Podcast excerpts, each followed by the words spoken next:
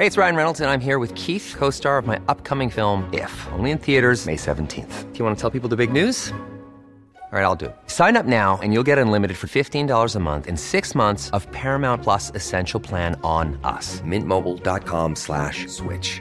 Upfront payment of $45 equivalent to $15 per month. Unlimited over 40 gigabytes per month. Face lower speeds. Videos at 480p. Active Mint customers by 531.24 get six months of Paramount Plus Essential Plan. Auto renews after six months. Offer ends May 31st, 2024. Separate Paramount Plus registration required. Terms and conditions apply if rated PG. Millions of people have lost weight with personalized plans from Noom. Like Evan, who can't stand salads and still lost 50 pounds. Salads generally for most people are the easy button, right? For me, that wasn't an option. I never really was a salad guy. That's just not who I am. But Noom worked for me. Get your personalized plan today at Noom.com. Real Noom user compensated to provide their story. In four weeks, the typical Noom user can expect to lose one to two pounds per week. Individual results may vary. I'm Sandra, and I'm just the professional your small business was looking for. But you didn't hire me because you didn't use LinkedIn jobs. LinkedIn has professionals you can't find anywhere else, including those who aren't actively looking for a new job but might be open to the perfect role, like me. In a given month, over 70% of LinkedIn users don't visit other leading job sites. So if you're not looking on LinkedIn, you'll miss out on great candidates like Sandra. Start hiring professionals like a professional. Post your free job on linkedin.com/people today.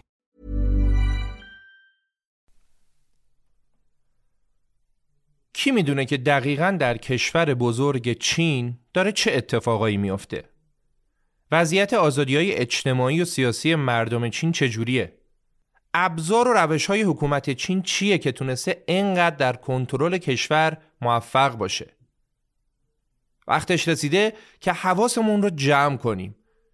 اتفاقاتی داره تو چین میافته که جهان تا به حال شبیهش رو ندیده. رژیم چین با فناوری اطلاعات قرن 21 ابزار اعمال قدرتی داره که تا پیش از این در دسترس هیچ حکومت خودکامه ای نبوده. وقتی تو سال 1979 میلادی رهبران کمونیست چین تصمیم به اصلاحات اقتصادی گرفتن حدود یک میلیارد نفر از مردم این کشور در فقر شدید زندگی می‌کردند و این نتیجه نظام ناکارآمدی بود که از شوروی دوران استالین الگو گرفته بود. اون زمان کمتر کسی می‌تونست پیش بینی کنه که چین بعد از شروع اصلاحات اقتصادی بتونه تو کمتر از چهل سال به یکی از دو قدرت برتر اقتصادی دنیا تبدیل بشه. اونم در حالی که نظام کمونیستی هنوز هم در این کشور حاکمه. چین در دهه های اخیر بجز انقلاب اقتصادی تحولات سیاسی و اجتماعی گسترده ای داشته. به طوری که در حال حاضر به هیچ وجه اون چینی نیست که قبلا میشناختیم. تو کشور چین داره اتفاقایی میفته که تا حالا بی سابقه بوده و هیچ کشوری در دنیا چنین تحولاتی رو تجربه نکرده. کتابی که امروز می‌خوایم خلاصش رو با هم بشنویم کتابیه به اسم ما هماهنگ شده ایم نویسنده کتاب نظام سیاسی چین نوین رو بررسی کرده و اطلاعات جالبی در مورد راهکارهای حکومت چین برای اعمال قدرت بر مردم این کشور و تلاشش برای نفوذ در جهان به مای خواننده میده.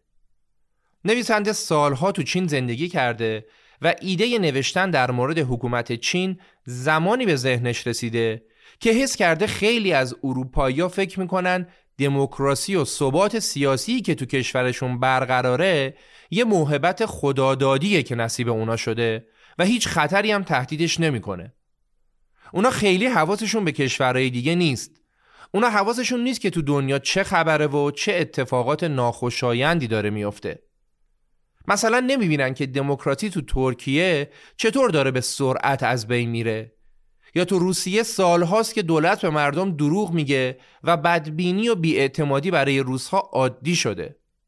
یا حکومت چین که هر روز داره مجهزتر از قبل به ذهن و روح مردمش نفوذ می‌کنه تا بهتر بتونه جامعه رو کنترل کنه.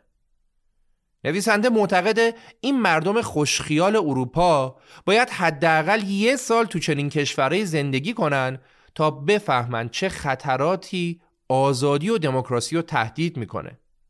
ولی از اونجا که کمتر کسی چنین فرصتی پیدا می‌کنه نویسنده این کتاب رو نوشته تا به همه هشدار بده که ادامه سیاستهایی مثل روشهای حاکمان چین چطور می‌تونه به استبداد منتهی بشه و حتی پیشرفته ترین دموکراسی های دنیا رو هم تهدید کنه.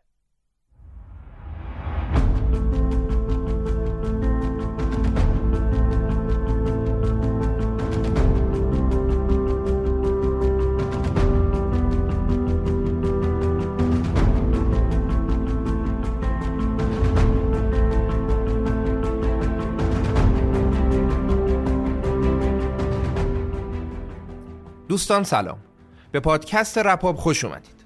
من امیر سودبخش هستم و به همراه همکارم ایمان نجادهت هر بار خلاصه یکی از کتابهایی که به نحوی به تاریخ مربوط میشه رو برای شما روایت می‌کنم. کتابی که برای این اپیزود در نظر گرفتیم تقریبا تازه به بازار ایران اومده و از اون دست کتاباییه که وقتی دستت می‌گیری دیگه نمی‌تونی بذاریش زمین. کتابی مستند و پر از اطلاعات دست اولی که خوندنش واقعا می‌تونه دید ما رو نسبت به خیلی چیزها باز کنه. کتاب ما هماهنگ شده ایم نوشته کای اشتریت ماتر ترجمه مسعود یوسف حسیرچین از انتشارات ققنوس. بریم با هم سراغ خلاصه کتاب.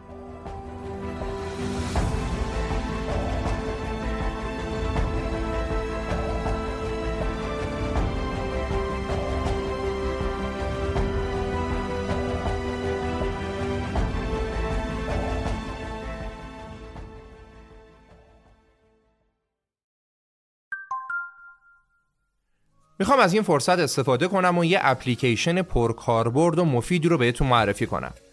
اپلیکیشن تازه کاری به نام کنسل. همه ما کتابایی داریم که یه بار خوندیم و ممکنه دیگه هرگز سراغشون نریم. اپلیکیشن کنسل به عنوان اولین بازارچه تخصصی کتاب دست دوم به شما این امکان رو میده که کتابهایی که دیگه نیاز ندارین رو بفروشین و کتابهایی که دوست دارین رو با قیمت مناسبتر بخرین. فرایند خرید کتاب هم در کنسل کاملا امنه و هزینه پرداختی شما تا زمان دریافت کتاب در اپلیکیشن به شکل امانت میمونه تا با خیال راحت از هر نقطه از ایران خریدتون رو انجام بدید. علاوه بر این شما در اپلیکیشن کنسل می‌تونید کتابخونه شخصی خودتون رو بسازید و لینکش رو در شبکه های اجتماعی به اشتراک بذارید تا دوستانتون بتونن کتاب های شما رو ببینن و ازتون خرید کنن. یادمون نره که کتاب هیچ وقت کهنه نمیشه و هر کتابی رو میشه بارها خوند و ازش بهره برد.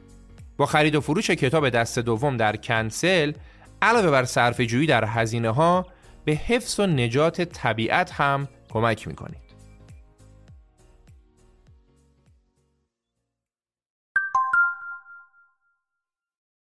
تمرکز این کتاب بر دوران حکومت شی جی پینگ رهبر فعلی حزب کمونیست چینه.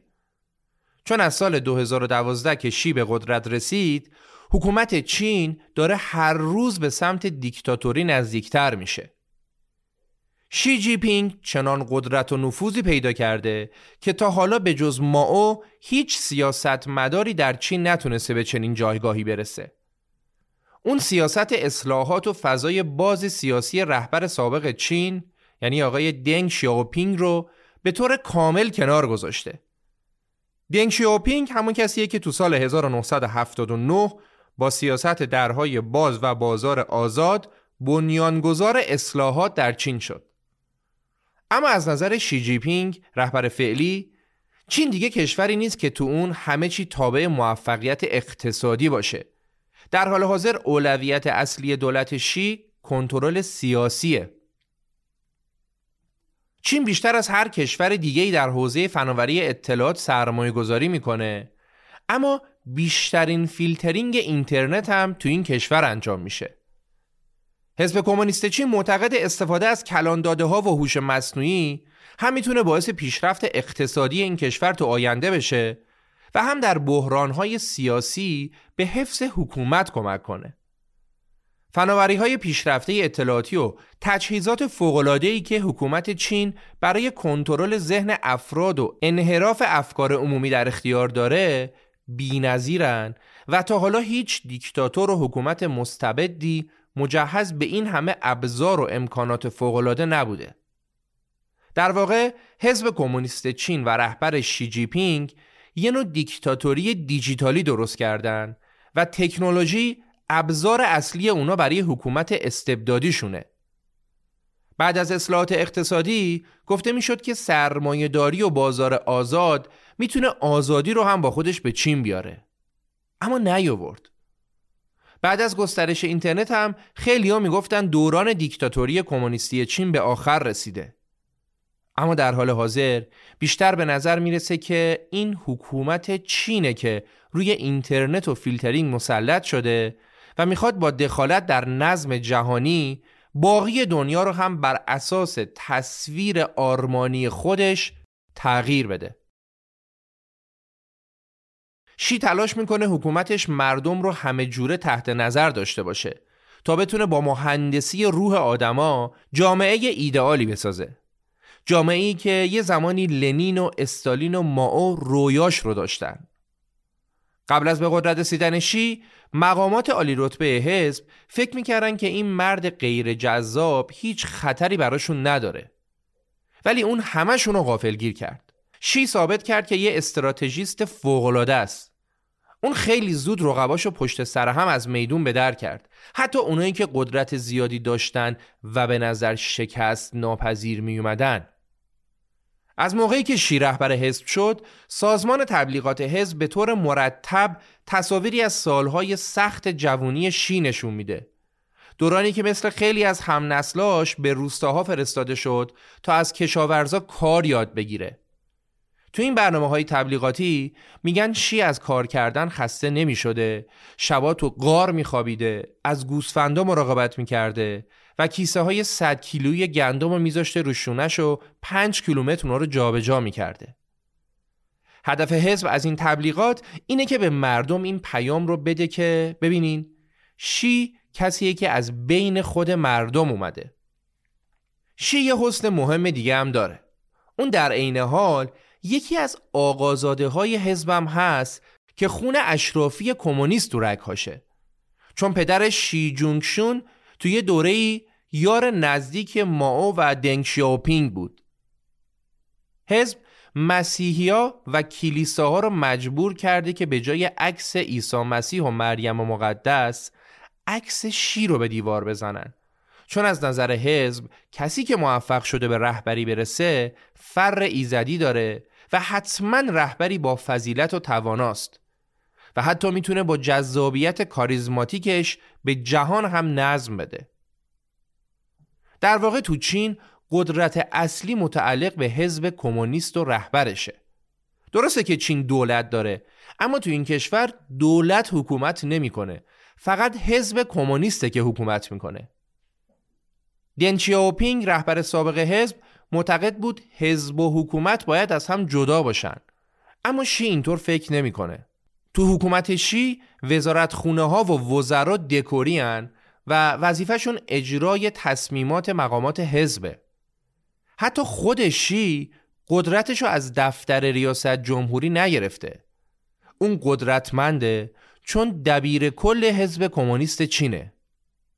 رئیس جمهور بی اهمیت ترین عنوان برای شی جی پینگه حزب کمونیست در چین مثل خداست. همه جا هست فقط قابل دیدن نیست. شی مراقبه که همه حزب رو به صورت علنی و دیوانوار بپرستن. در حال حاضر تعداد اعضای حزب کمونیست در چین از کل جمعیت آلمان بیشتره.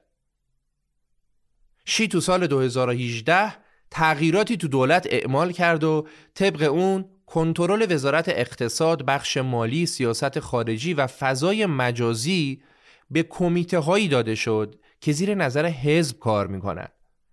در حالی که قبلا این مسئولیت ها بر عهده مقامات دولت بود حتی سازمان پروپاگاندای مرکزی حزب مسئولیت نظارت بر فیلم، مطبوعات و انتشارات رو هم از مقامات دولتی گرفت.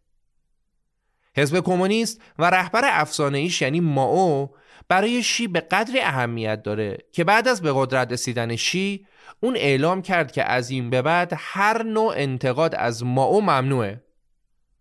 تو سال 2018 هم کنگره ملی خلق چین قانونی تصویب کرد که طبق اون هر کس که به قهرمانان و شهدای کمونیست توهین کنه یا بهشون تهمت بزنه و گذشته با شکوه حزب رو زیر سوال ببره مجازات میشه. این در حالیه که بعد از مرگ ماو خود مقامات حزب کمونیست انقلاب فرهنگی ماو رو به عنوان ده سال آشوب محکوم کرده بودن البته می‌گفتن که ماو خدمات زیادی به میهن کرده و در مقایسه با اون خدمات اشتباهاتش ناچیزه یه کارنامه هم برای ما درست کردن که نشون می‌داد 70 درصد اقداماتش خوب بوده و 30 درصدش بد. مرگ چهل میلیون چینی در اثر قحطی و گرسنگی یکی از موارد اون سی درصد بود.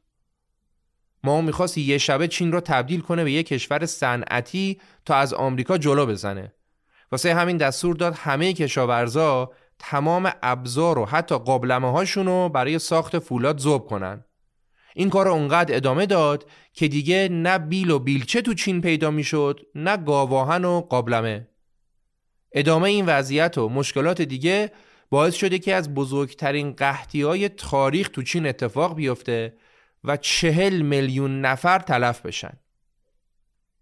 و حالا شی با سانسور و بازنویسی تاریخ داره همون سی درصد تصمیمات غلط ماو رو هم ماسمالی می‌کنه. حزب کمونیست چین اگه فقط یه درس از سقوط شوروی گرفته باشه اینه که حزب هرگز نباید اختیار نوشتن تاریخ رو از دست بده شی علاوه بر اینکه اجداد مارکسیستی یعنی ماو و مارکس رو ستایش می‌کنه برای کنفوسیوس فیلسوف مشهور چینی هم احترام خاصی قائله شی اولین رئیس حزب کمونیست چینه که مثل امپراتورای باستانی چین به زیارت زادگاه کنفوسیوس رفت. این در حالیه که قبلا به دستور حزب کمونیست معابد کنفوسیوس رو با خاک یکسان می‌کردند و کتابهای مربوط به عقاید کنفوسیوس رو هم میسوزوندن. کلا نظر حکومت چین نسبت به کنفوسیوس در طول زمان تغییر زیادی کرده و هر کدوم از حاکمان چین عقاید این فیلسوف قدیمی رو جوری تفسیر کرده که به نفع اهداف خودش باشه البته این توجه حکومت به آین کنفوسیوس بدون خطر هم نیست. چون این کار مردم رو به یاد آرمانهای قدیمی کنفوسیوسی میندازه. از دید کنفوسیوس شاه خوب به دنبال قدرت بی حد و مرز نیست و دولت خوب نه در امور جامعه زیادی دخالت می‌کنه و نه زیادی اهل مجازات مردمه. وزرا و دانشمندان هم حق دارن و هم وظیفهشونه که در صورت انحراف فرمان روا از مسیر درست باهاش مخالفت کنن. با توجه به این معیارها حکومت شی هر چیزی ممکنه باشه الا دولت کنفوسیوسی. با توجه به این توضیحات مقدماتی کتاب حالا می‌خوایم بریم سراغ مسائل اصلی که نویسنده بهش پرداخته.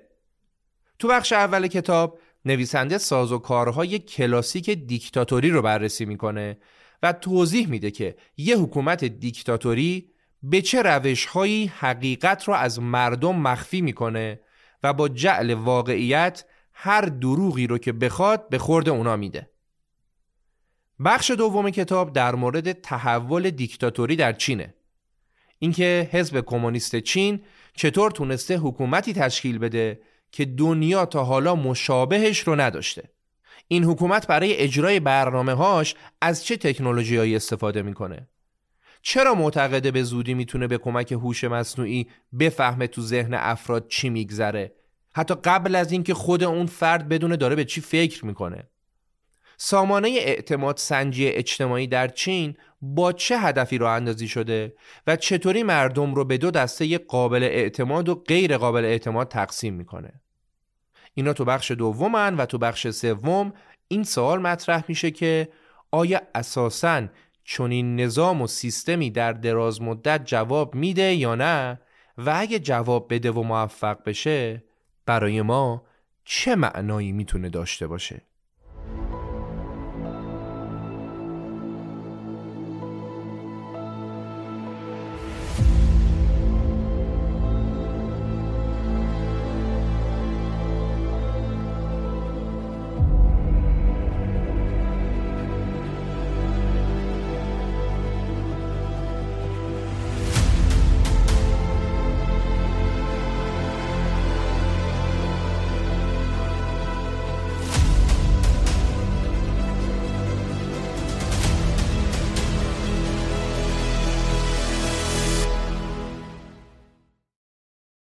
بیشتر از دو هزار سال قبل یعنی در سال 221 قبل از میلاد چین شیهوانگ برای اولین بار امپراتوری چین رو متحد کرد. بعد از اون پسرش از سال 209 تا 207 قبل از میلاد امپراتور چین بود. این آقا پسر یه صدر اعظم با نفوذ و قدرتمندی هم داشت به اسم ژائو گاو. گاو یه بار توی یه جلسه رسمی با امپراتور با خودش یه گوزن برد و به پادشاه گفت علا حضرت این اسب برای شماست. امپراتورم مثل همه وزرا و اهل دربار از شنیدن این حرف جا خورد و از صدر ازم خواست که توضیح بده چطور میشه از سر اسب شاخ در بیاد. ژاوگاو به اشرافی که دورش جمع شده بودن اشاره کرد و گفت علا حضرت اگه حرف منو باور نمی کنید از وزرای خودتون بپرسید. بعضی از وزرا به خاطر هوش بالا یا وحشتی که از صدر اعظم داشتن تایید کردند که بله واقعا اسب علا حضرت. اما چند نفری هم اصرار داشتن که اون حیوان گوزنه نه اسب. این گروه دوم رو بعدها صدر اعظم همشون رو زندانی و اعدام کرد. اون حتی هر کسی رو که به خاطر ترس یا تعجب ساکت مونده بود هم کشت. چون وقتی صدر اعظم می‌گفت اون حیوان اسبه همه باید تاکید می‌کردن. از اون لحظه به بعد تو دربار چین گوزن اسب بود. و همه از این جریان درس عبرت گرفتن. اصطلاح ژیلوویما یعنی گوزن رو اسب خوندن هنوزم تو چین به کار میره. گوزن رو از خوندن نماد اینه که یه دیکتاتور بخواد یه دروغ رو به عنوان واقعیت بین مردم جا بندازه. کاری کنه که همه مردم به گوزن میگن اسب. اگه تو این کار موفق بشه دیگه اصلا نیاز به هیچ سرکوبی هم نیست. همه به گوز میگن اسب و کسی هم اعتراض نمی‌کنه که بخواد سرکوب بشه. حاکم دیکتاتوری که می‌خواد یه دروغ رو به عنوان واقعیت بین مردم جا بندازه اول از همه باید کلمه ها رو در اختیار بگیره و بتونه معنی دلخواهش رو به اونا بده. از نظر حکومت فعلی چین هم هیچ سرکوبی در کار نیست. اونا فقط به دنبال حفظ ثبات در کشور و یه جامعه هماهنگن. حفظ ثبات در کشور با جامعه یک دست و هماهنگ. البته در حال حاضر چین ظاهرا کشوری دموکراتیک و تحت حکومت قانونه. تبلیغات حزب کمونیست این کشورم روی حاکمیت قانون و دموکراسی در چین تاکید زیادی داره. دروغ هم نمیگه. چین واقعا یه قانون اساسی داره که اصل سی و پنجش آزادی بیان آزادی مطبوعات و برگزاری تظاهرات رو حق مسلم شهروندای جمهوری خلق چین می‌دونه؟ بر اساس همین قانون در چین پارلمان هم وجود داره که اسمش کنگره ملی خلقه. تو این کشور انتخابات هم برگزار میشه و حکومت مرتب مردم رو تشویق می‌کنه که از حق مقدس خودشون برای رأی دادن استفاده کنن. ولی در واقع تمام این کلمات زیبا معنای حقیقیشون رو از دست دادن. دیگه دموکراسی، انتخابات، حق رأی، آزادی بیان و خیلی کلمه های قشنگ ارزش و اعتباری ندارن. حکومت های توتالیتر و دیکتاتوری می‌خوان از طریق زبان و کلمات ذهن مردم رو اشغال و کنترل کنن. هدف نظام تمامیت خواه یک دست کردن تمامی افکار و اعمال مردمه مهمترین هدف تبلیغاتی حزب کمونیست چین هم یک دست کردن تفکر شهروندا، گرفتن فردیت، احساسات، قوه تشخیص و رویاهای افراد جامعه از اوناست. حتی اصطلاح شستجوی مغزی که به چینی میشه شیناو یکی از مفاهیم زبان چینیه که تو بقیه کشورم رایج شده. تو چین امروز جمله من هماهنگ شدم یعنی معمور اداره سانسور منو گیر انداخته نظرمو تو فضای مجازی پاک کرده و همه حسابای کاربریم تو سوشال مدیا مسدود شده. من هماهنگ شدم یعنی این. پروپاگاندای چین به جز تغییر معنی کلمه ها به طور مرتب در حال ساخت واژه ها و عبارت های جدیده.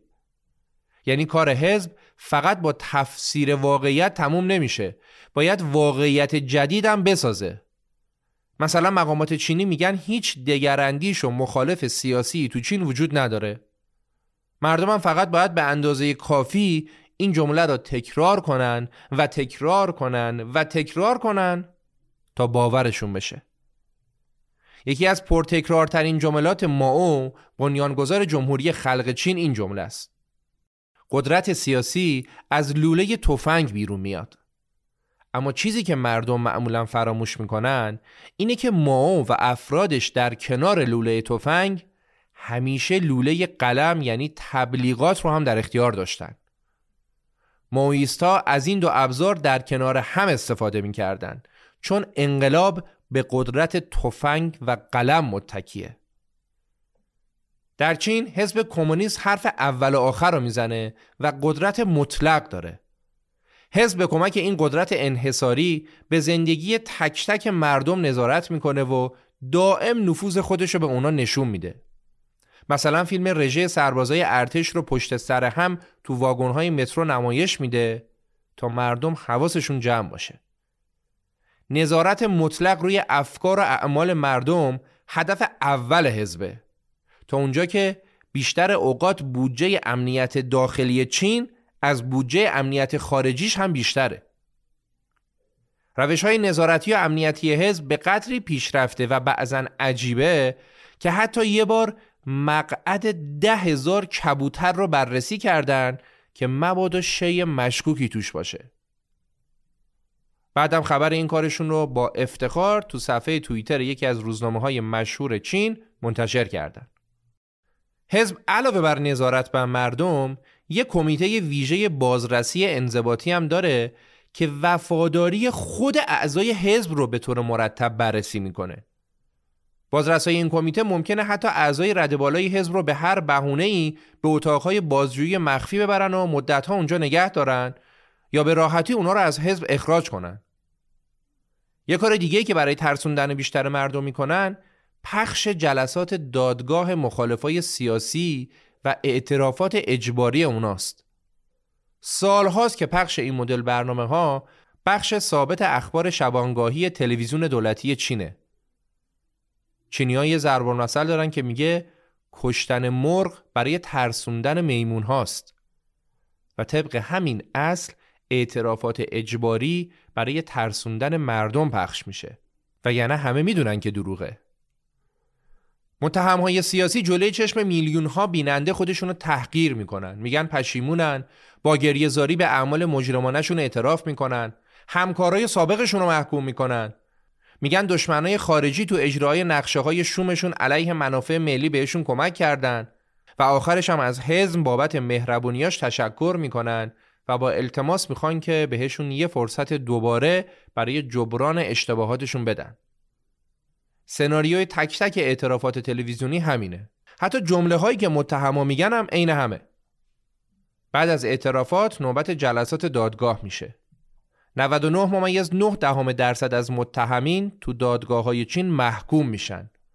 شانس تبرعه تو دادگاه به اندازه احتمال پیدا کردن پر ققنوس و شاخ اسب تکشاخه. تازه زیاد پیش میاد که حتی وکیل متهم را هم به جرم دفاع از موکلش بازداشت می‌کنن. چینیا ادعا می‌کنن که قوه قضایی تو این کشور استقلال کامل داره ولی باید زیر نظر حزب کمونیست باشه.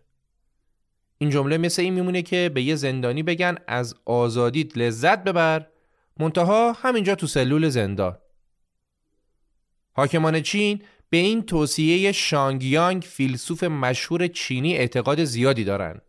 شانگیانگ گفته وقتی مردم ضعیف باشن حکومت قوی میشه و وقتی مردم قوی بشن حکومت ضعیف میشه. در نتیجه هر حکومتی که می‌خواد قدرتش رو حفظ کنه تلاش می‌کنه تا جایی که بتونه مردم رو ضعیف نگه داره. به نظر جناب یانگ اولین وظیفه حاکم و فرمانروای هر جامعه حتی قبل از اینکه دشمنانش از بین ببره تسلط کامل بر مردم خودشه. ابزار اصلی حزب کمونیست چین هم برای تسلط کامل بر جامعه پروپاگاندا و تبلیغات حکومتیه. هر کس که فکر می‌کنه این مدل تبلیغات بیفاید و احمقانه است سخت در اشتباهه. چون حزب داره دقیقا با همین کارها ذهن یکونی میلیارد نفر چینی رو کنترل می‌کنه. شستشوی مغزی چینی ها از همون بچگی و دوران مهد کودک با آموزش شعرها و سرودهای وطن پرستانه شروع میشه. این برنامه آموزشی هدفمند تو دوران مدرسه هم ادامه پیدا می‌کنه و بعد تبدیل میشه به آموزش سیاسی. همه کارمندای دولت باید جمعه عصر تو این کلاس شرکت کنند تا جدیدترین نظریات حزب و رهبر شی جی پینگ رو یاد بگیرن. نظریات و جملات قصار جناب شی روی دیوار همه شهرها و روستاهای چین دیده میشه. حزب در واقع از سه روش اصلی برای کنترل ذهن جامعه استفاده می‌کنه. روش اول کنترل منابع خبریه. یعنی حزب به شدت به اخباری که تو رسانه ها منتشر میشه نظارت می‌کنه تا فقط مطالبی که صلاح می‌دونه و به همون شکلی که می‌خواد به گوش مردم برسه. مثلا یکی از موضوعاتی که به طور مرتب منتشر میشه اینه که ویژگی های خاص ملی چین این کشور رو به جای بینظیری تبدیل کرده که هیچ نمونه مشابهی تو دنیا نداره و به همین دلیله که حزب باید دقیقا به همین روش فعلی حکومت کنه و هیچ روشی بهتر از این نمیشه در روش دوم حکومت خصوصیات ذهنی افراد رو از همون بچگی شکل میده و با مهندسی ذهن اونا کاری می‌کنه که حتی سوالاتی که به فکرشون می‌رسم برای حزب و حکومت خطری نداشته باشه. تو این حالت فرد دیگه حتی نمی‌تونه هر سوالی بپرسه و ذهنش کاملا در مسیر مورد نظر حکومت قرار می‌گیره. و در روش سوم سیستم چنان ترسی رو به جامعه القا می‌کنه که کسی جرأت نکنه در مورد مسائل نامربوط کنجکاوی کنه چون حکومت هر پرسش نامناسبی رو به شدت سرکوب می‌کنه کارمندای سختکوش دستگاه پروپاگاندای دولتی چین دو وظیفه اصلی دارند. اولیش تهیه و تدوین پیام حزب و انتقال این پیام به قلب و ذهن مردم یعنی همون پروپاگاندای کلاسیک. و دومیش هم سانسور هر مطلبی که علیه منافع حزب باشه. یعنی هدف پروپاگاندا در مرحله اول کنترل اطلاعاتیه که به گوش مردم می‌رسه و در مرحله بعد هدایت افکار عمومی و مقابله با عقاید مخالف. البته کنترل افکار مردم در زمانهای قدیم خیلی راحت تر بود. اما بعد از ورود اینترنت دیگه معمولی ترین فرد جامعه هم می‌تونه صداشو به گوش همه دنیا برسونه و این موضوع کار حکومت های دیکتاتوری رو خیلی سخت کرده. یا شاید بهتر بگیم خیلی سخت کرده بود. یه بار بیل کلینتون رئیس جمهور سابق آمریکا در همین مورد به چینیا طعنه زد و گفت تلاش چین برای سانسور اینترنت مثل تلاش برای کوبیدن ژله با میخ روی دیواره. اما حاکمان چین خیلی راحت ژله ها رو روی دیوار با میخ کوبیدن. قشنگ و محکم هم کوبیدن. اونا خیلی زود اینترنت رو هم به فرمان خودشون درآوردن. در ادامه میشنویم که حکومت چین چطور تونست علاوه بر سانسور فضای مجازی از این فضا به بهترین شکل ممکن برای کنترل بیشتر مردم استفاده کنه.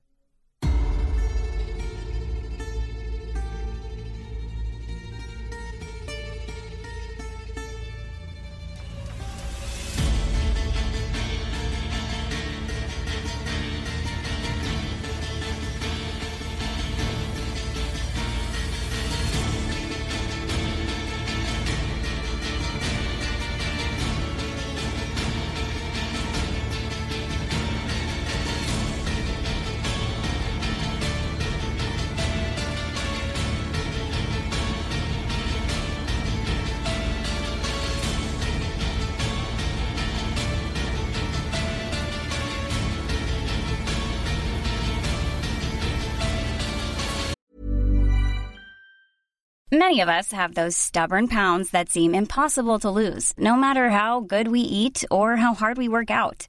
My solution is PlushCare. PlushCare is a leading telehealth provider with doctors who are there for you day and night to partner with you in your weight loss journey. They can prescribe FDA-approved weight loss medications like Wagovi and Zepbound for those who qualify. Plus, they accept most insurance plans. To get started, visit plushcare.com slash weight loss. That's plushcare.com slash weight loss. Hey, it's Ryan Reynolds, and I'm here with Keith, co star of my upcoming film, If, only in theaters, May 17th. Do you want to tell people the big news?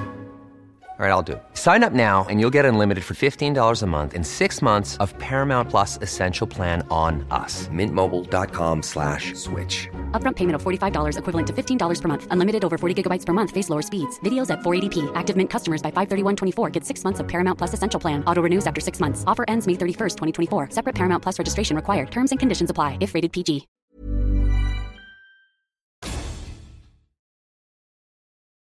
اوایل که شبکه های اجتماعی داشتن بین مردم محبوب می شدن حزب کمونیست برنامه‌ای برای کنترل اونا نداشت. مردم به شدت به فضای مجازی علاقمند شده بودند. تعداد گوشی های هوشمندی که مردم چین خریده بودند از کل اروپا بیشتر بود. همه چینیا به اینترنت دسترسی داشتند و هر کس می‌تونست از طریق گوشیش هر پیام، تصویر و هر مطلبی رو که می‌خواست تو چند ثانیه به تمام دنیا ارسال کنه. در حالی که کارشناسای اداره سانسور حداقل 20 دقیقه زمان می‌خواستن که یه مطلب نامناسب رو پیدا و حذف کنن. برای همین هم تو چهار سال اول ورود شبکه های اجتماعی به چین مردم این کشور آزادی بی سابقه ای رو تجربه کردند. دیگه اخبار مربوط به فساد مسئولین، خشونت پلیس و رسوایی های مالی به گوش مردم می رسید و چینی ها به اطلاعاتی دسترسی پیدا کردند که تا اون موقع ازش بیخبر بودن. مثلا توی یه مورد سادهش عکس هایی از یکی از مقامات حزب منتشر شد که اونو با ساعت های گرون قیمت و لوکسی مثل اومگا و رولکس نشون می‌داد. در حالی که با درآمد قانونیش امکان نداشت بتونه همچین ساعت های گرونی بخره و همین موضوع هم باعث رسوایی شد.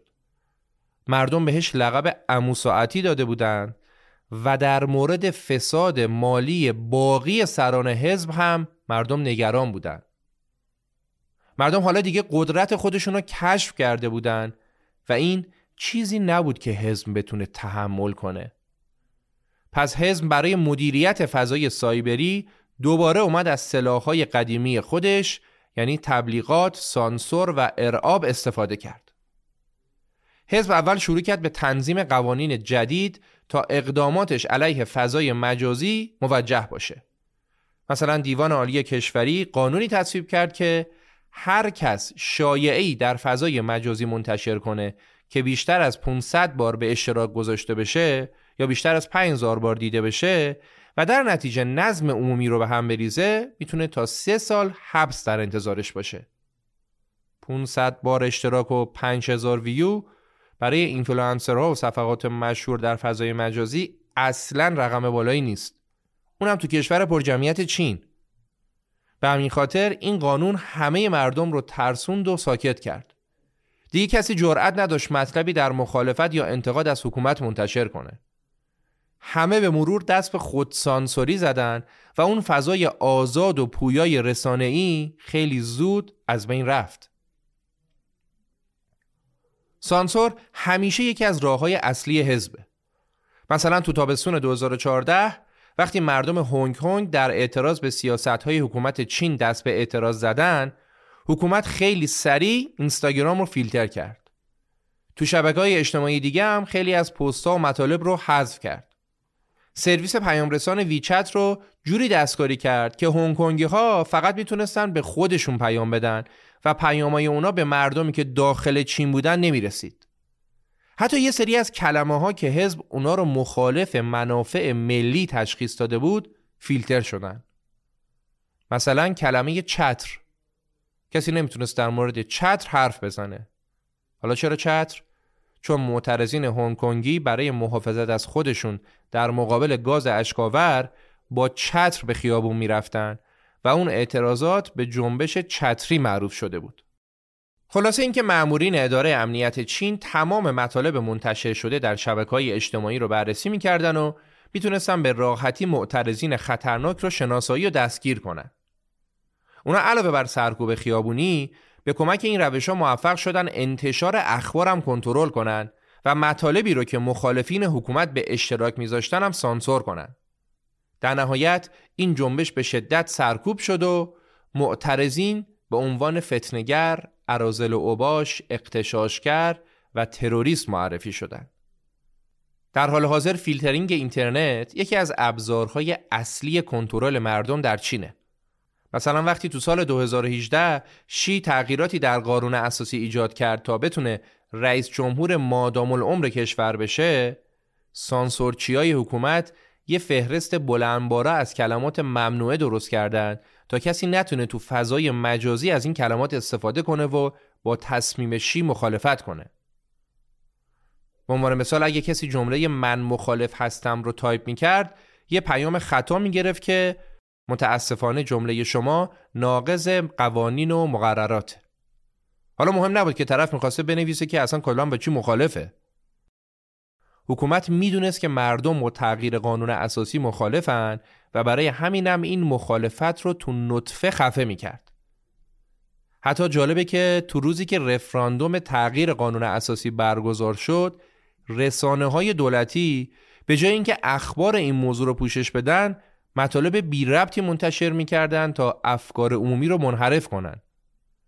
مثلا دوتا از پرمخاطب ترین مقاله های اون روزی که رفراندوم داشت برگزار می‌شد اینا بودن مقاله وقتی دوست دخترتون کلی پول داره و مقاله آیا خوردن نودل فوری در قطارهای تندرو اشکالی نداره؟ حزب کمونیست چین موفق شده با مجموعه کاملی از امکانات و تکنولوژی های پیشرفته فضای مجازی رو ضد عفونی کنه و عقاید حاکم بر این فضا رو با اهداف و منافع حزب هماهنگ کنه. تا به قول خودش اینترنت متمدنی رو در دسترس شهروندای چینی قرار بده. در همین راستا پلتفرم چینی توتیاو با 120 میلیون کاربر فعال روزانه یکی از موفق ترین اپلیکیشن های خبری دنیاست. ولی فقط تو سال 2018 حساب کاربری 1100 وبلاگ نویس مشهور این برنامه از طرف حکومت مسدود شد.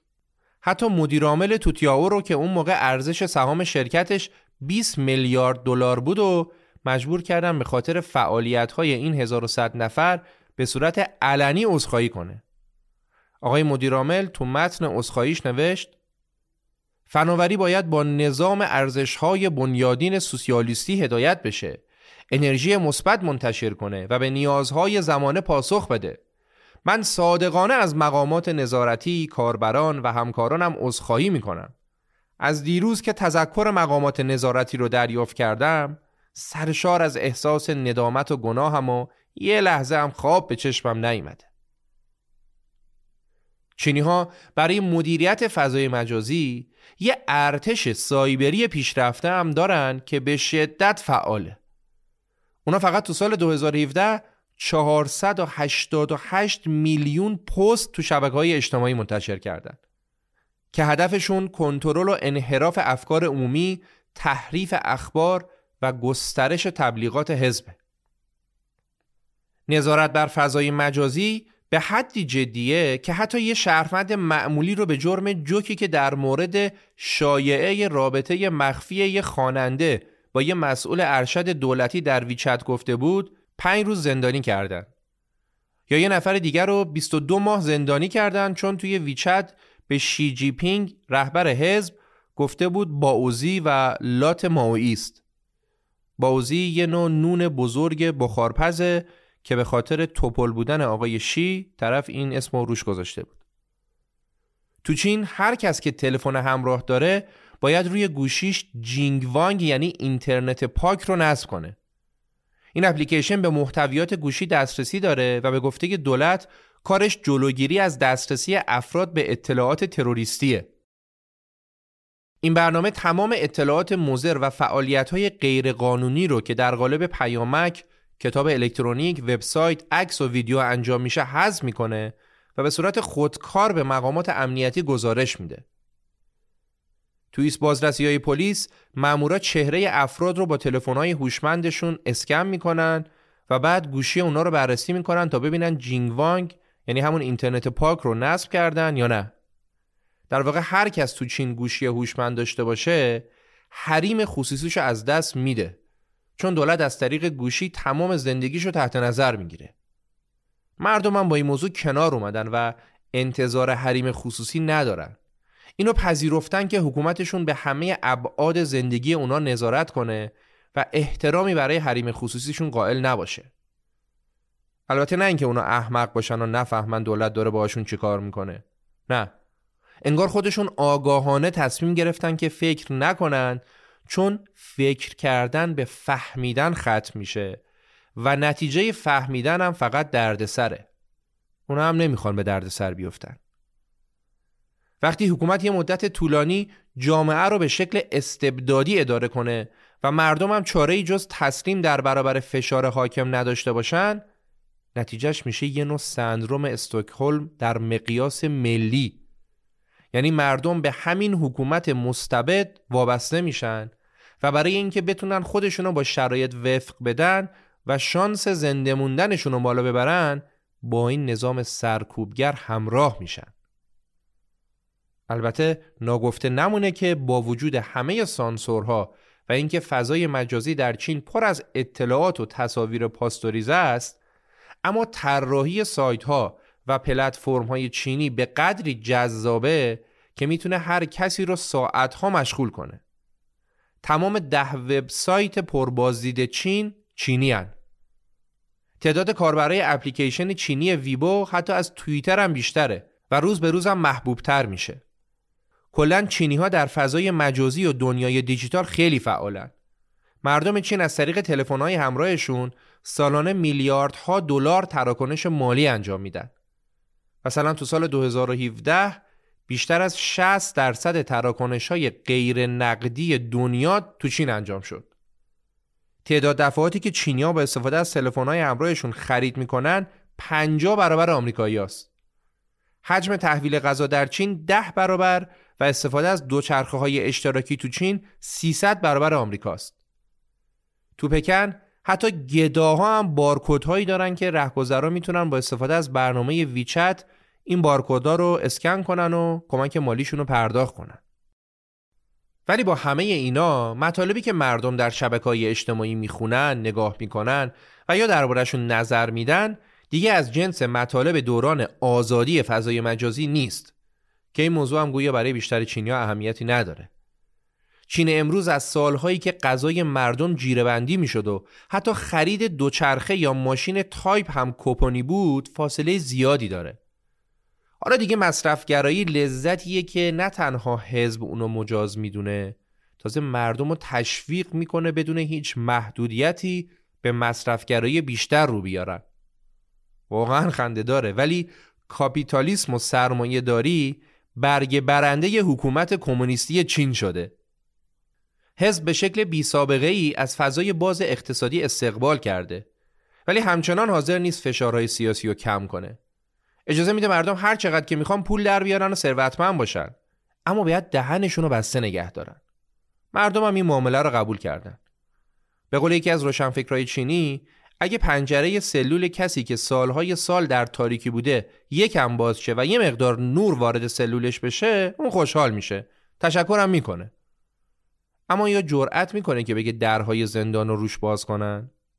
جدایی از این بعضی هم خودشونو با این توهم که خیلی هم رایجه آروم می‌کنن. اینکه رشد اقتصادی یک کشور خود به خود اون کشور رو دموکراتیک تر می‌کنه. به قول آلمانی ها واندل دور چندل یعنی تغییر از راه تجارت اما این استدلال استدلال غلطیه چون با وجود پیشرفت اقتصادی فوقالعاده چین دیکتاتوری تو این کشور داره هر روز پررنگتر میشه بعضی از کارشناسای غربی معتقدند چینی ها نه آماده دموکراسی و نه مثل ما غربی ها مشتاق حقوق بشرن. اما این نظرات کارشناسی به شدت بوی نجات پرستی میده. و اگه می‌خواید مثال نقض این نظر رو ببینید باید یه سفر برید به تایوان و سرزنده ترین دموکراسی فعال در آسیا رو ببینید. کشوری که اتفاقا تمام مردمش هم چینی هن. جذابیت تایوان فقط به این دلیل نیست که یکی از معدود کشورهایی که مردمش موفق شدن بدون خشونت حکومتشون رو از دیکتاتوری به دموکراسی تبدیل کنن. تایوان مثال نقض زنده ادعای حزب کمونیست چینه که میگه چینی ها ذاتاً برای دموکراسی غربی ساخته نشدن. در حال حاضر تو چین تفنگ ها و قلم ها با هم کار می‌کنن. سربازای حکومت معترضین رو می‌کشن نویسندگان حکومت هم حقیقت رو حکومت فعلی چین آرزوی ماو رو به خوبی محقق کرده ماو در دوران رهبری خودش آرزو کرده بود که ای کاش مردم لوح سفیدی بودن که می‌شد روی اونا تازه ترین و زیباترین حرف ها رو نوشت حالا حکومت با مدیریت رسانه و فضای مجازی اختیار کامل ذهن افراد جامعه را به دست گرفته و به هر مسیری که بخواد هدایت می‌کنه. یه مثال خوب برای سانسور واقعیت و انحراف افکار عمومی در چین ماجرای مشهور اعتراضات سال 1989 و کشتار وحشیانه معترضین در میدان تیان آنمنه. یکی از معدود تظاهرات بزرگ معترضین چینی که خب به شدت هم سرکوب شد. داستانش رو می‌تونید تو ویدیویی که تو کانال یوتیوب راوکست کار شده ببینید. لینکش رو براتون تو توضیحات می‌ذارم. بعد از کشتار وحشیانه معترضین دستگاه پروپاگاندای چین موفق شد با هنرمندی خشم و وحشت مردم از این حادثه را از بین ببره. تو چند سال اول بعد از اون اتفاق رسانه های دولتی به اون کشتار وحشیانه می‌گفتن فتنه ضد انقلابی. بعد از یه مدت ضد انقلابیش رو حذف کردن و شد فتنه. و در نهایت به عنوان حادثه ازش اسم بردن. بعد از چند سال هم حتی حادثه هم جای خودشو به سکوت داد. دیگه هیچ حرفی از این ماجرا نبود و نیست. انگار که اصلا اتفاق نیفتاده. مثل یه عکس قدیمی که یه طرح تاریک و بیمعنی ازش باقی مونده باشه. تو چین ویکیپدیا فیلتره ولی به جاش بایدو بایک رو دارن که میگن یه دانشنامه باز و آزاده.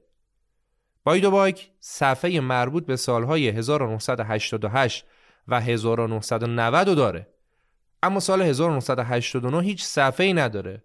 یعنی یه سال کامل از تاریخ چین تو این دانشنامه پاک شده. سالی که توش کشتار میدان تیانانمن اتفاق افتاده. نکته عجیب این ماجرا تلاش حکومت برای سانسور یه موضوع تاریخی نیست. نکته عجیب ماجرا اینه که این تلاشا نتیجه داده و حکومت تونسته یه بخشی از تاریخ رو از ذهن مردم پاک کنه. حتی تو دورانی که به لطف اینترنت درهای چین بیشتر از هر زمان دیگه‌ای به روی دنیا بازه بازم میشه کل ملت رو شستشوی مغزی داد. وقتی جوانای چینی که با گوشی های هوشمند و شبکه های اجتماعی بزرگ شدن به خارج از کشور میرن و برای اولین بار میشتون تو سال 1989 تو وطنشون چه اتفاقی افتاده بعضیاشون شوکه میشن. اما بیشترشون حتی اون موقع هم حاضر نیستن حقیقت رو قبول کنن. چون گفته های حکومت رو کاملا باور کردن. اونا خودشون رو تو پیلهی که حزب براشون درست کرده حبس کردن و اجازه نمیدن اطلاعات درست بهشون برسه. تسلط بر افکار عمومی با این شدت و تو این ابعاد در هیچ جای دنیا سابقه نداشته.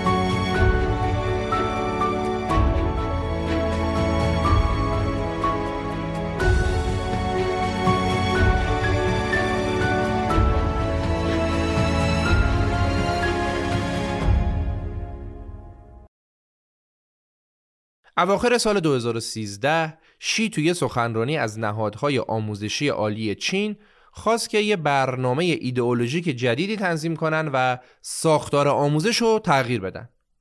اونا هم تو کمتر از 6 هفته دستور شی رو اجرا کردن و این بار دشمنایی که باید پاکسازی می شدن ارزش ها و کتاب های درسی غربی بود. وزیر آموزش می‌گفت استادا و دانشجوهای جوان هدف اصلی نفوذ دشمنن و برای همین از کتابهای جدیدی رو نمایی کرد که قرار بود از اون به بعد تو مدرسه ها و دانشگاه ها تدریس بشن تا ژنهای سرخ رو تو ذهن دانش آموزه و دانشجوها بکارن. مبارزه با ارزش های غربی ابعاد مختلفی داشت. یه نمونهش حمله به کریسمس بود. تو سالهای گذشته تو خیلی از شهرهای چین جشن کریسمس برگزار می‌شد. ولی بعد از برنامه مبارزه با غربگرایی تو چند استان مسئولین استانی حزب به زیر مجموعهشون دستور دادن تا جلوی جشنها و رسم و رسوم غربی مثل کریسمس، هالووین و ولنتاین رو بگیرن. سازمان تبلیغات حزب همون موقع ها مقاله ای تو ویچت منتشر کرد که می‌گفت کریسمس جشن مسیحیاست و یه مناسبت چینی نیست و به چینیا ضربه می‌زنه. چینیا باید فقط به تاریخ پر افتخار کشورشون اهمیت بدن. نکته اینجاست که اگه مردم چین تاریخ چین رو بدونن اون وقت می‌فهمن که مسیحیت تو چین قدیمی تر از مسیحیت تو آمریکاست. حالا با همه این سیاست های ضد غربی خود آقای شی جی پینگ دخترش رو برای ادامه تحصیل به دانشگاه هاروارد فرستاد. حزبی که شی دوست داره تا ابد در چین حکومت کنه یعنی حزب کمونیست هم ساخته یه فیلسوف غربی یعنی مارکسه. سازمان تبلیغات حزب برای تبلیغ نظرات شی جی پینگ پلتفرمی طراحی کرده به اسم اپلیکیشن سرخ کوچک. درست مثل کتاب سرخ کوچک که در دوران ماو برای ترویج عقاید ماو نوشته شده بود و یا کتاب کوچک سبز قذافی که تو داستان زندگی قذافی در پادکست رخ داستانش رو براتون گفتیم. این اپلیکیشن خیلی زود به پر دانلود ترین اپلیکیشن کشور تبدیل شد و حتی از ویچت و تیک تاک هم جلو زد. مردم می‌تونن تو این برنامه آخرین سخنرانی ها و نظریات رئیس جمهور شی رو بشنون. آثار کلاسیک مارکسیستی و فیلم های انقلابی رو دانلود کنن، مطبوعات حزب رو بخونن و با همدیگه چت کنن. اما مهمتر از همه و چیزی که این اپلیکیشن رو خیلی هیجان انگیز می‌کنه اینه که ملت می‌تونن تو این برنامه امتیاز جمع کنن. به ازای مطالعه هر مقاله شی یا تماشای هر فیلم سخنرانیش یه امتیاز می‌گیرن. به ازای هر سی دقیقه که با این برنامه کار می‌کنن ده امتیاز می‌گیرن. نمره قبولی در آزمون که در مورد عقاید شی برگزار میشه هم ده امتیاز داره. اگه کسی بین ساعت های 6 تا 8 نیم صبح یا از 8 شب به بعد از اپلیکیشن استفاده کنه امتیازهای دریافتیش به صورت خودکار دو برابر میشه. ضمن کاربرا می‌تونن تو این پلتفرم با هم مسابقه هم بدن. برنده کسیه که تو این برنامه بیشتر راجع به شی و نظریات حزب مطالعه کرده باشه. این اپلیکیشن برای سازمان تبلیغات حزب به قدری مهمه که هر خبرنگاری که بخواد برای رسانه های حزب کار بکنه اول باید از طریق این برنامه تایید صلاحیت بشه و امتیازاتش بررسی بشه بعد بیاد کار بکنه. کلا رد پای ایدئولوژی کمونیستی رو نه تنها تو این برنامه بلکه تو هر جایی و تو هر موضوعی میشه دید. مثلا تو سال 2017 یه نشریه دانشگاهی تو پکن مقاله منتشر کرد با این عنوان. کاربرد مارکسیسم در تحلیل لایه های اوزون در پکن. تو چین همه چی بر اساس ایدئولوژی حزب کمونیست انجام میشه. حتی اهدای اسپرم. تو سال 2018 بانک اسپرم یه بیمارستان تو پکن دنبال داوطلب اهدای اسپرم بود. شرایطی که برای تایید داوطلب اینم گذاشته بودن اینا بود.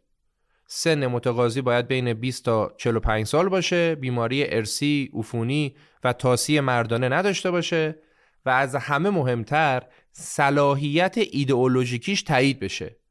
یعنی عاشق سرزمین پدری باشه از فرمانروایی حزب کمونیسم حمایت کنه و به اهداف حزب وفادار باشه.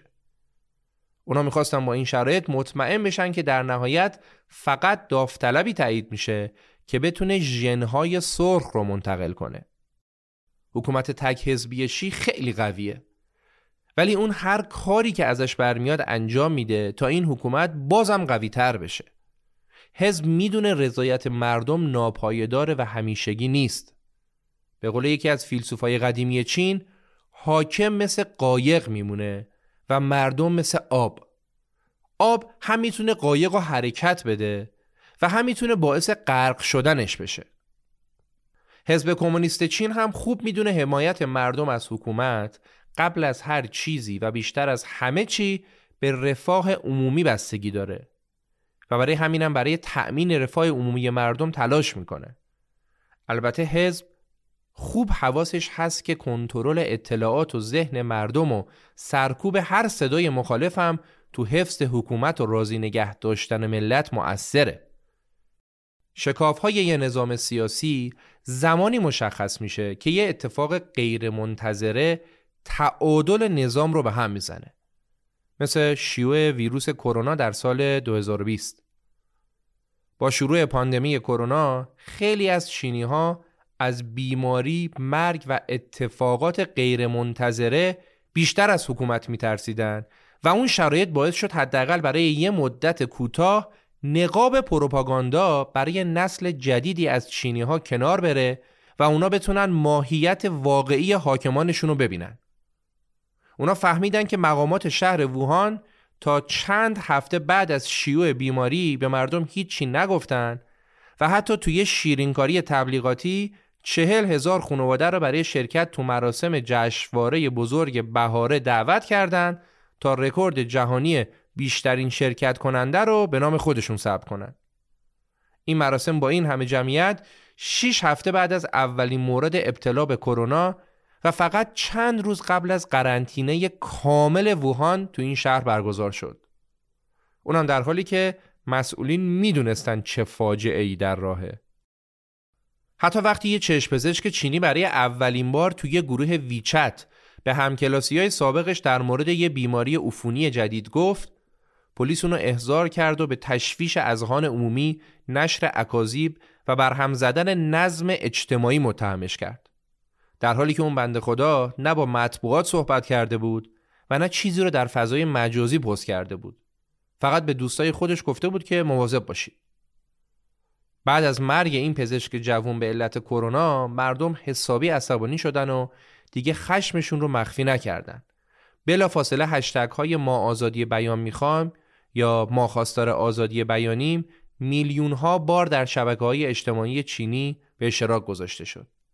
احتمالا این بزرگترین توقیان خشم عمومی بعد از جنبش دموکراسی خواهی سال 1989 در چین بود. حزب به شدت از این موضوع نگران شد چون اصلا انتظار نداشت به این راحتی کنترل مردم از دست بده. اما خیلی زودم به خودش مسلط شد و دوباره از روش های مطمئن همیشگی برای خاموش کردن اعتراضات استفاده کرد. سانسور، پروپاگاندا، سرکوب. حزب چندین نفر از روشنفکرای چینی رو که از بیمارستان ها و کوره های جسدسوزی شهر ووهان عکس و فیلم گرفتن و تو شبکه های اجتماعی منتشر کردن و فورا دستگیر کرد. جرم اونا این بود که با این کارشون مردم از خبرهایی که مقامات نمی‌خواستن به گوش کسی برسه مطلع کرده بودن. تو کشورهای آزاد به این کار میگن شهروند خبرنگاری اما حزب کمونیست چین این کار رو تهدید امنیت ملی می‌دونه و واسه همین تمام این افراد رو بازداشت کرد. تو سال 2019 یه شرکت امنیتی سایبری تو آلمان اسنادی رو منتشر کرد که نشون می‌داد حکومت چین از طریق نصب نرم افزارهای جاسوسی روی سیستم های اندروید به اطلاعات کاربرا دسترسی کامل داره. می‌تونه فایل ها یا برنامه هایی رو که توی گوشی مردمه ببینه و حتی تغییر بده. می‌تونه روی گوشی ها کیلاگر رو نصب کنه تا هر کلیدی رو که کاربر فشار میده ثبت کنه. طبق این اسناد همه این اطلاعات روزانه به سایت منتقل میشه که زیر نظر علی بابا فعالیت می‌کنه. و اصلا شرکت علی بابا خودش این برنامه های جاسوسی رو برای حزب طراحی کرده. با توجه به اینکه در آستانه انقلاب اطلاعاتی در جهان هستیم، شی جی پینگ اعلام کرده کشورش باید در سریع ترین زمان ممکن در حوزه هوش مصنوعی رهبر دنیا بشه. حزب به شدت دنبال افراد مبتکر و خلاق در حوزه هایی مثل فناوری اطلاعات، فیزیک، ریاضی و شیمیه اما این افراد هر چقدر که مورد علاقه حزب باشن باید حواسشون باشه که در زمینه سیاست، تاریخ یا دین هیچ خلاقیتی به خرج ندن و چشم بسته تابع سیاست های حزب باشن. دولت چین برنامه توسعه نسل بعدی هوش مصنوعی را منتشر کرده. برنامه ای که به شدت بلند پروازانه است و کارشناسایی که طراحیش کردن میگن قرار به زودی هوش مصنوعی زندگی انسان و چهره زمین رو به کلی تغییر بده. تو سالهای آینده به کمک هوش مصنوعی میشه خیلی دقیق پیش بینی کرد که چه جور آدمی توی زمان مشخص در یک مکان مشخص حضور داره میشه فهمید که اون فرد کیه چه مدت می‌خواد اونجا بمونه بعدش می‌خواد کجا بره. میشه اون از طریق دوربین های امنیتی خیابونا دنبال کرد. اونم دوربین های جدید که دقت بیشتری برای شناسایی افراد دارن. چون علاوه بر تشخیص چهره مدل راه رفتن فرد هم تشخیص میدن. و این باعث دقت بیشتر اونا برای شناسایی افراد میشه. پلیس و نیروهای امنیتی چین از طریق این دوربینا تا الان تونستن مجرمای زیادی رو هم شناسایی و بازداشت کنن. اسم شبکه سراسری دوربینا رو هم گذاشتن اسکاینت. مثلا تو سال 2018 از طریق دوربینای یه ورزشگاه یه مجرم اقتصادی رو از بین 60 هزار نفر جمعیت شناسایی و بازداشت کردند. همون سال روزنامه دولتی مردم ادعا کرد که اسکاینت می‌تونه فقط تو یک ثانیه تک تک مردم چین یعنی یک و نیم میلیارد نفر رو شناسایی کنه. تو سال 2019 یه شرکت معتبر فعال در زمینه آیتی اعلام کرد که طبق بررسیهایی که انجام داده از بین ده شهری که بیشترین تعداد دوربین های نظارتی رو نسبت به جمعیتشون دارن هشتشون تو چینن فقط رتبه های ششم و دهم خارج از چین بودن که لندن ششم بود و آتلانتای آمریکا هم دهم. رتبه اول شهر چونکینگ چین بود که دو میلیون و 600 هزار دوربین نصب شده داشت. یعنی به ازای هر هزار نفر جمعیت 168 تا دوربین.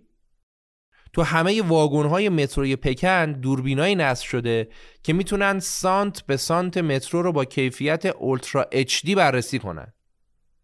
این دوربینا علاوه بر اینکه تک تک حرکات مسافرها رو بررسی می‌کنن می‌تونن جزئی ترین حالات چهره اونا رو ضبط کنن و این عکس رو که خیلی هم واضح و با کیفیتن بدون هیچ تأخیری به ایستگاه های پلیس ارسال کنن.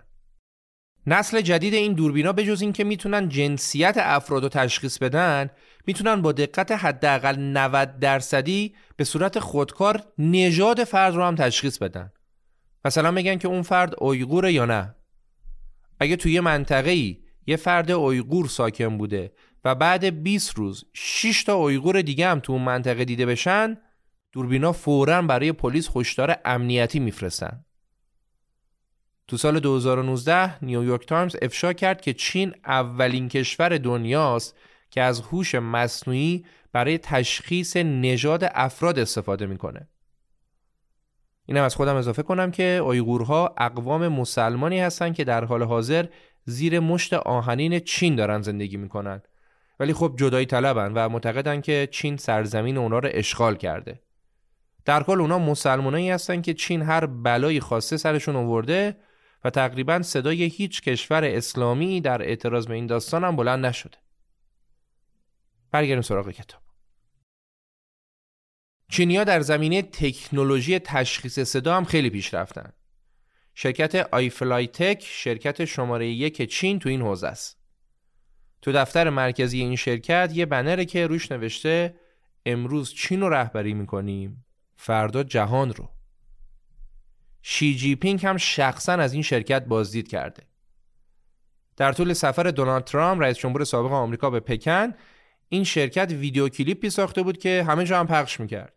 تو این ویدیو شخصی که کاملا شبیه ترامپ بود به چینی سلیس می‌گفت من عاشق چینم آیفلایک تیکم معرکه است. در چین مقامات از جزئیات زندگی مردم اطلاع دارند. اونا می‌دونن که هر کس چند وقت یه بار تو مراسم مذهبی شرکت می‌کنه آیا دوست و فامیلی خارج از کشور داره با کسی که سابقه زندان داره در ارتباطه یا نه اطلاعات کامل هر نفر شامل اثر انگشت گروه خونی نمونه های دی ان ای و اسکن قرنیه تو پروندهش ثبت میشه و مجموع این اطلاعاتی که مشخص می‌کنه که آیا فرد مورد نظر مثلا اجازه داره به هتل بره اجازه داره خونه اجاره کنه یا شغلی داشته باشه یا نه. اگه طبق این پرونده صلاحیتش تایید نشه ممکنه از یکی از اردوگاه های بازآموزی سر در بیاره که تو همه جای چین هم هست. مثلا اگه پرونده کسی نشون بده که مسلمونه و ساکن استان سینکیانگه معنیش اینه که اویغوره و خدا می‌دونه قراره چه بلایی سرش بیارن. از زمان به قدرت رسیدن شی جین پینگ تخریب مساجد و قبرستونا هم در چین شروع شده. هر کسی که اسم بچهش رو بذاره محمد یا بذاره فاطمه یا تو ماه رمضان روزه بگیره گزارشش رو به پلیس میدن و معلوم نیست چه برخوردی باهاش میشه. اگه کسی از دید حزب خشک مقدس باشه مثلا ریش داشته باشه یا اپلیکیشن های ممنوع مثل واتساپ رو گوشیش نصب کنه به احتمال زیاد از اردوگاه های بازآموزی سر در میاره تو سال 2017 چین فقط در عرض یک سال اردوگاهی ساخت که دست کمی از اردوگاه های کار اجباری شوروی نداشت. تا حالا تو این اردوگاه حداقل یه میلیون نفر بدون اینکه جرمی مرتکب شده باشن ناپدید شدن. تو چین امکان نداره با یه فرد اویغور صحبت کنی که حداقل یکی از اقوام یا دوستای نزدیکش تو این اردوگاه ها نباشن. البته مقامات دولتی تا مدت ها وجود این اردوگاه ها رو انکار می‌کردن. اما وقتی تصاویر ماهواره‌ای خلاف گفته‌هاشون رو ثابت کرد راه حل تازه پیدا کردند و گفتن که این اردوگاه ها در واقع مدرسه و مراکز آموزشی و فنی حرفه‌ای کسایی که موفق به فرار از این اردوگاه ها شدن و به خارج از کشور رفتن داستانهای ترسناکی از برنامه های بازآموزی این اردوگاه ها تعریف می‌کنن. میگن اونا رو مجبور می‌کنن که هر روز به حزب کمونیست چین و شی جی پینگ اعلام وفاداری کنن و بگن از دین و فرهنگ خودشون متنفرن. میگن تو این اردوگاه ها شاهد شکنجه تجاوز و کار اجباری هم بودن. جدای از همه اینا چینی اپلیکیشن دیگه هم دارن به اسم سامانه اعتبار سنجی اجتماعی که فعلا هر کس می‌تونه به صورت داوطلبانه توش ثبت نام کنه. اما قراره به زودی در سطح ملی و برای همه جمعیت اجرایی بشه. بعد از ثبت نام افراد تو این برنامه مقامات اطلاعات زیادی از زندگی هر نفر به دست میارن. مثلا می‌فهمن که آیا قبض برقش رو به موقع پرداخت کرده تا حالا خون اهدا کرده یا نه. تو پرداخت مالیات تأخیر داشته یا نه تا حالا بدون بلیط سوار مترو شده و حالا کلی اطلاعات دیگه. این اپلیکیشن بعد از ذخیره تمام این اطلاعات محاسبه می‌کنه که مجموع تمام این داده ها خوبه بده یا خونساس مثلا تو شهر شانگهای شهروندایی که طبق این سامانه خوب باشن می‌تونن بدون سپرده اجباری صدیانی یا 14 دلاری از کتابخونه عمومی کتاب امانت بگیرن یا تو بعضی شهرها مردم فقط در صورتی می‌تونن بنزین بزنن که سامانه بعد از اسکن چهرهشون صلاحیت اونا رو تایید کنه. در واقع هدف این سامانه شناسایی افراد، شرکتها و کارمندای بده که بهشون میگن بی اعتبارها یا غیر قابل اعتمادها. سامانه به کارهای خوب و بد افراد امتیاز میده و بر اساس این امتیازها ارزیابی نهایی خودش رو اعلام می‌کنه. به عنوان مثال خانومی که اجازه داده سگش روی چمن خیابون خرابکاری کنه ولی چمن رو تمیز نکرده تو سامانه پنج امتیاز منفی می‌گیره آقایی که تو زمستون بیرون در خونش آب ریخته و باعث شده یه تیکه یخ درست شه اونم پنج امتیاز منفی می‌گیره آقای دیگه ای که به زوج پیری کمک کرده به خونه جدیدشون اسباب کشی کنن پنج امتیاز مثبت می‌گیره. یه نفر کلاس خوشنویسی برگزار کرده پنج امتیاز مثبت. یه خانواده اجازه داده از زیرزمین خونهشون برای همخونی سرودهای انقلابی استفاده بشه پنج امتیاز مثبت.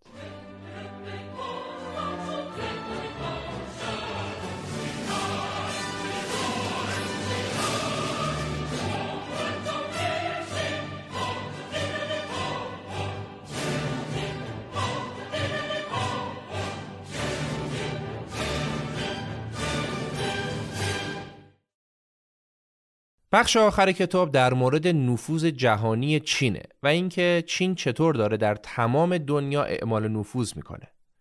کتاب مثالهای جالبی داره از نفوذ سیاسی و اقتصادی چین که چند تاشون رو با هم مرور می‌کنیم. یه بار وزارت فرهنگ انگلیس از مدیر یکی از مراکز سینما و تئاتر لندن خواست که جلوی اجرای نمایشی رو که در مورد تبتی های تبعیدی بود بگیره.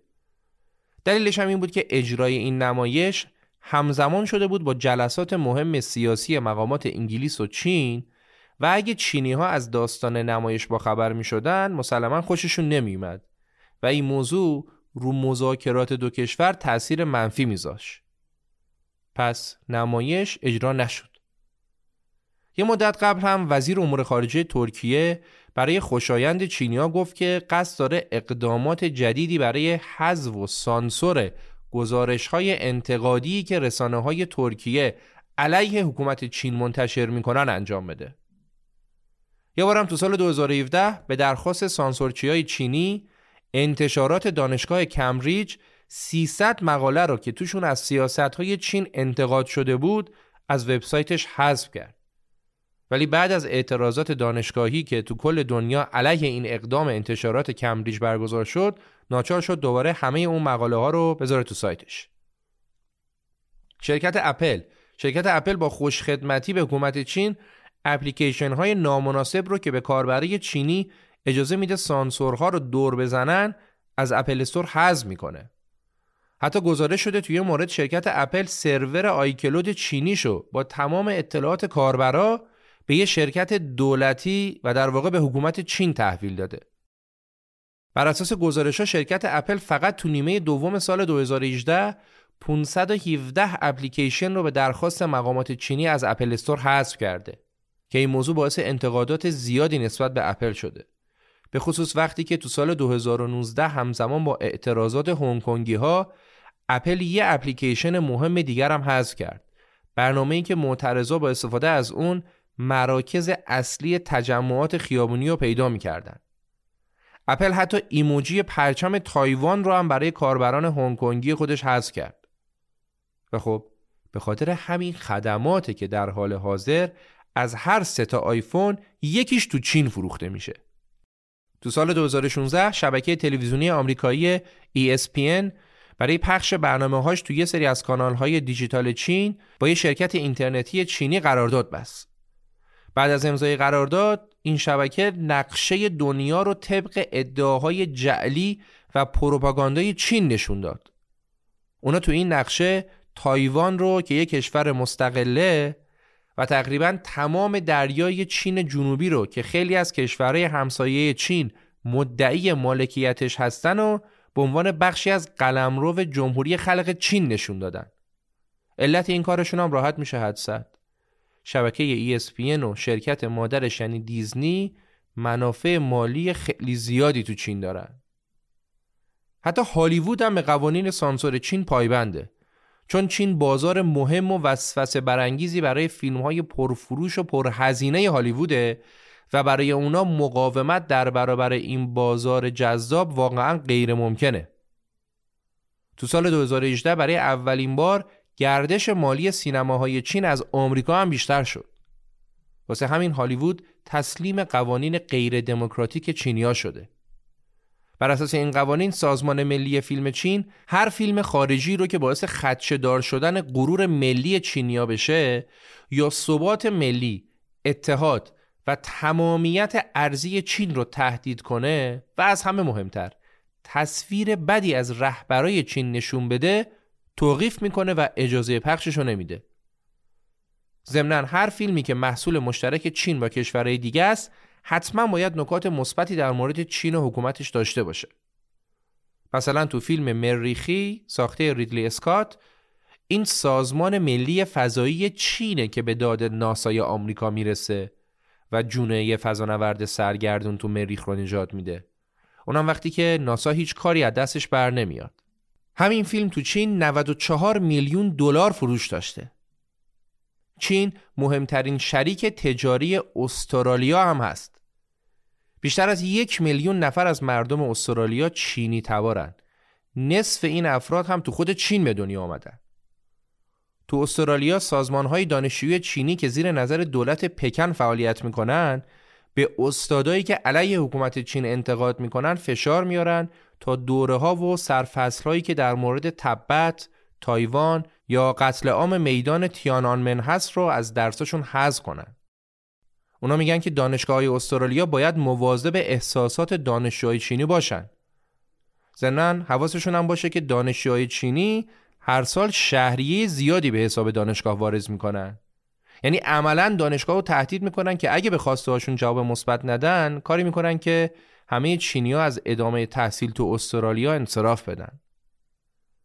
چینی ها تو اروپا هم نفوذ زیادی دارن. اونا حالا دیگه فقط پشت دروازای اروپا نیستن کاملا داخل قلمرو کشورهای اروپایی شدن اونا سالانه حدود ده میلیارد دلار برای تقویت وجه و نفوذشون در دنیا هزینه می‌کنن چین داره سخت تلاش می‌کنه که تو بزرگترین مقیاس جهانی به اهدافش برسه و به موازات اون این کشور تا حالا چند بار تو لیست بدترین کشورهای دنیا از نظر آزادی اینترنت قرار گرفته و تو این لیست صدرنشین شده.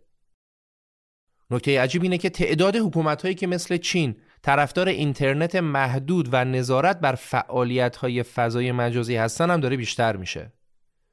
مثلا روسیه ثابت کرده که شاگرد باهوشیه تا حالا چند بار متخصصای سیستم سانسور چین برای انتقال تجربه و دانششون به روزها رفتن به مسکو. پوتین و شی جین پینگ برای همکاری بیشتر در زمینه اینترنت و امنیت سایبری هم با هم کاملا توافق کردند. و البته چین در این زمینه ها فقط با روسیه همکاری نمی‌کنه. در اتیوپی هم یه شرکت مخابراتی چینی برای دولت این کشور سیستم مخابراتی را اندازی کرده که به اونا کمک می‌کنه خبرنگارا، فعالین سیاسی و اعضای گروه های مختلف رو زیر نظر بگیرن. چین تجهیزات امنیتی خودش رو برای یه سری از کشورها مثل اکوادور هم ارسال کرده. طبق گزارش سازمان خانه آزادی در سال 2019 برای هشتمین سال متوالی آزادی اینترنت جهان روند کاهشی داشته و این کاهش رو میشه مستقیما به گسترش بین المللی سانسور به روش چینی ها و سامانه های نظارت خودکار اونا نسبت داد. از بین 64 کشوری که سازمان خانه آزادی وضعیت اسفناکشون رو بررسی کرده چین به 39 تاشون زیرساخت مخابراتی فروخته و به 18 تاشون فناوری های نظارتی با قابلیت های هوش مصنوعی صادر کرده. چین تو 36 کشور دنیا دوره های آموزشی مدیریت اینترنت و فناوری اطلاعات جدید برگزار کرده و همین باعث شده تو کشورهایی مثل ویتنام، اوگاندا و تانزانیا قوانینی مثل قانونای چینی تصویب بشه. واقعا برای همه مردم دنیا لازمه که درک درستی داشته باشن. از اینکه حزب کمونیست چین چطور داره سعی می‌کنه رو جهان اثر بذاره و دنیا رو جوری که خودش دوست داره تغییر بده. فعلا روسیه موضوع اصلی مذاکرات آمریکا و اتحادیه اروپا است. اما بزرگترین چالش دموکراسی تو آینده نزدیک کارخونه اقتصادی چینه نه روسیه. اگه چین موفق بشه رهبری دنیا رو به دست بگیره واقعا سرنوشت دموکراسی به کجا ختم میشه؟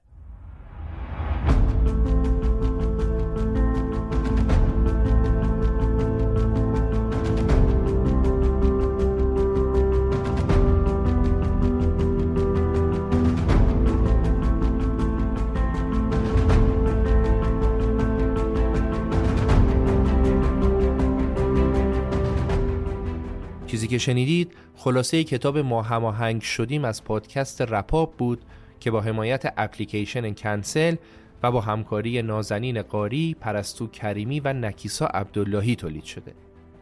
اگه از این اپیزود و از این خلاصه کتاب راضی بودید، خوشحال میشیم که اونو از طریق پست و استوری به دوستای دیگه‌تونم معرفی کنید.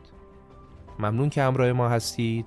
به امید دیدار امیر سودبخش فروردین 1402 Thank you.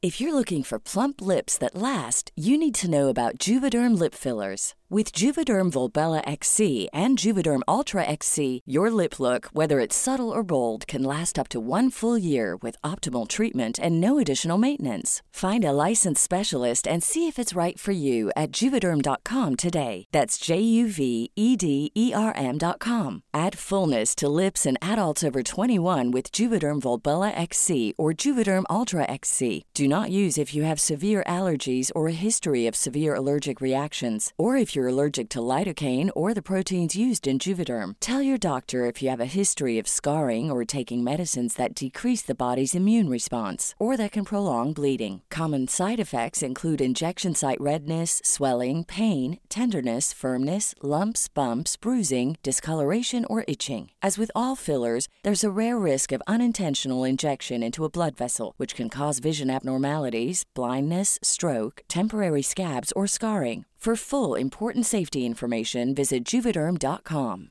Planning for your next trip? Elevate your travel style with Quince. Quince has all the jet setting essentials you'll want for your next getaway, like European linen, premium luggage options, buttery soft Italian leather bags, and so much more. And is all priced at 50 to 80% less than similar brands. Plus, Quince only works with factories that use safe and ethical manufacturing practices. Pack your bags with high-quality essentials you'll be wearing for vacations to come with Quince. Go to quince.com slash pack for free shipping and 365-day returns.